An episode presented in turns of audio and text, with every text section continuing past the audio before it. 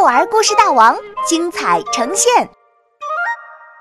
寻找小毛驴阿呆，作者王云，杭州神采飞扬娱乐有限公司版权许可。上期故事说到，在迪迪庄园，马小龙为了拯救小猪们，不幸被大个子抓住，扔进了一辆小货车里的铁笼子。大个子的小货车年久失修，在弯弯曲曲的小路上开得像个醉汉。突然，从铁笼上方垂下了一条毛茸茸的尾巴，接着露出了一个小小的脑袋。皮皮，马小龙兴奋地叫起来：“怎么是你？”嘘，小狸猫皮皮对马小龙眨眨眼。悄悄地打开了铁笼子的门，马小龙垫着脚，轻轻跳下小货车。快走！皮皮拉着马小龙躲进草丛中。我们先去找阿呆。在南极的德雷克海峡，突如其来的旋风打翻了马小龙他们乘坐的小船，将马小龙带到了巨人岛，而小毛驴阿呆、小狸猫皮皮。和赛马小黑妞趴在一块破碎的船板上，漂流到了这个港湾的岸上。一上岸，阿呆和小黑妞就被迪迪庄园的车子拉走了。皮皮偷偷爬到车顶上，跟着阿呆和小黑妞来到迪迪庄园。小毛驴阿呆被送到了山顶的磨坊里拉磨，赛马小黑妞被送到了马场。为迪迪庄园一年一度的赛马大赛做准备。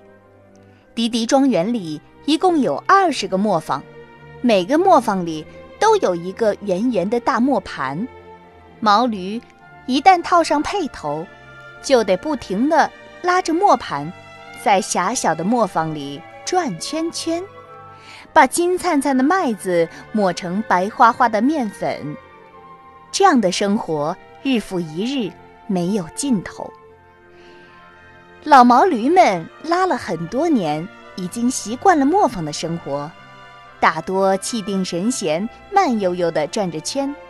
小毛驴呢，个头小，力气也小，不仅拉磨费力，还喜欢东张西望。没多久，屁股上准会挨上磨坊主重重的一鞭。马小龙和皮皮一个磨坊一个磨坊的找过去。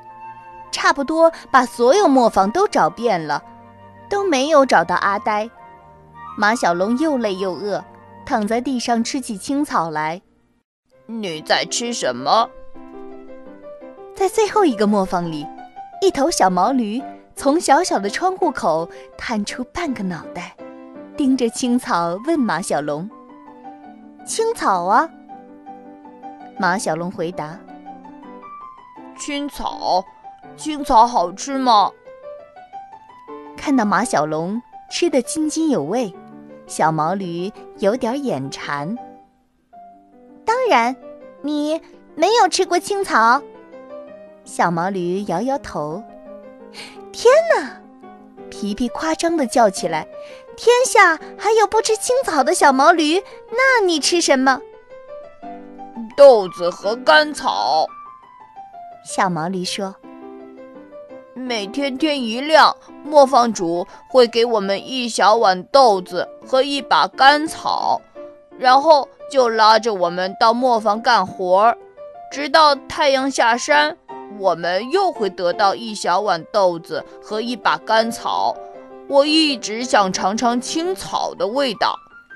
以前有一头小毛驴告诉我，青草是天下最美味的东西，可是。老毛驴警告我：“毛驴不能吃青草，那是毒药，吃一口就会死掉。”瞎说！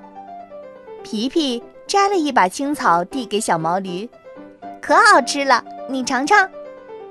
小毛驴小心翼翼地尝了一口，快活地摇起了尾巴。那头戴眼镜的小毛驴果然没有说错，青草是天下最美味的东西。等等，你见过戴眼镜的小毛驴？它在哪儿？马小龙问。小毛驴嚼着青草说：“它呀，不好好干活，总是说一些奇怪的话。现在被磨坊主关在前面那座废弃的旧磨坊里。”阿呆，我来救你了！马小龙向旧磨坊跑去，等着我。皮皮紧跟着一蹦一跳追上去。